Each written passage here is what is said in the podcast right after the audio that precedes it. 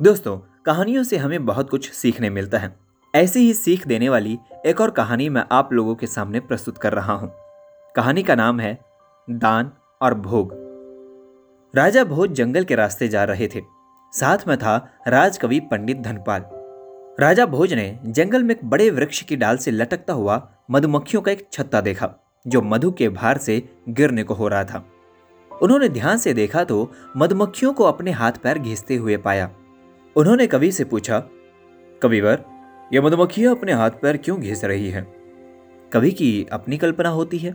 उसने कहा, दाने की कीर्ति अमर होती है। इस धरती पर आज भी शिवी ददीची कर्ण, बलि और विक्रम का नाम चल रहा है। जबकि जिन्होंने अपने जीवन में केवल संचय किया, उनका नाम लेने वाला आज कोई नहीं है। मधुमक्खियाँ कह रही हैं कि हमने संचय करने में ही अपना सारा जीवन लगा दिया। वो संचित धन हमारे कोई काम नहीं आया। ना तो हम किसी को दान दे सके, न स्वयं भोग सके। अब ये छत्ता गिर रहा है।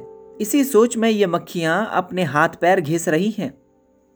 ये एक बहुत महत्वपूर्ण कल्पना है कवि की, जो सच्चाई का उद्घाटन कर रही है। जो लोग ना तो दान देते हैं और ना स्वयं उसका भोग कर पाते हैं, उनके हाथ में, अंत में पश्चाताप ही आता है। कंजूस आदमी किसी को देना तो जानता ही नहीं, लेकिन स्वयं भोगना भी नहीं जानता। प्राणी की यह प्रवृत्ति बड़ी विचित्र है। तो दोस्तों, ये थी एक कहानी। उम्मीद करता हूँ कि आपको इसका सार समझ में आ गया होगा। धन्यवाद।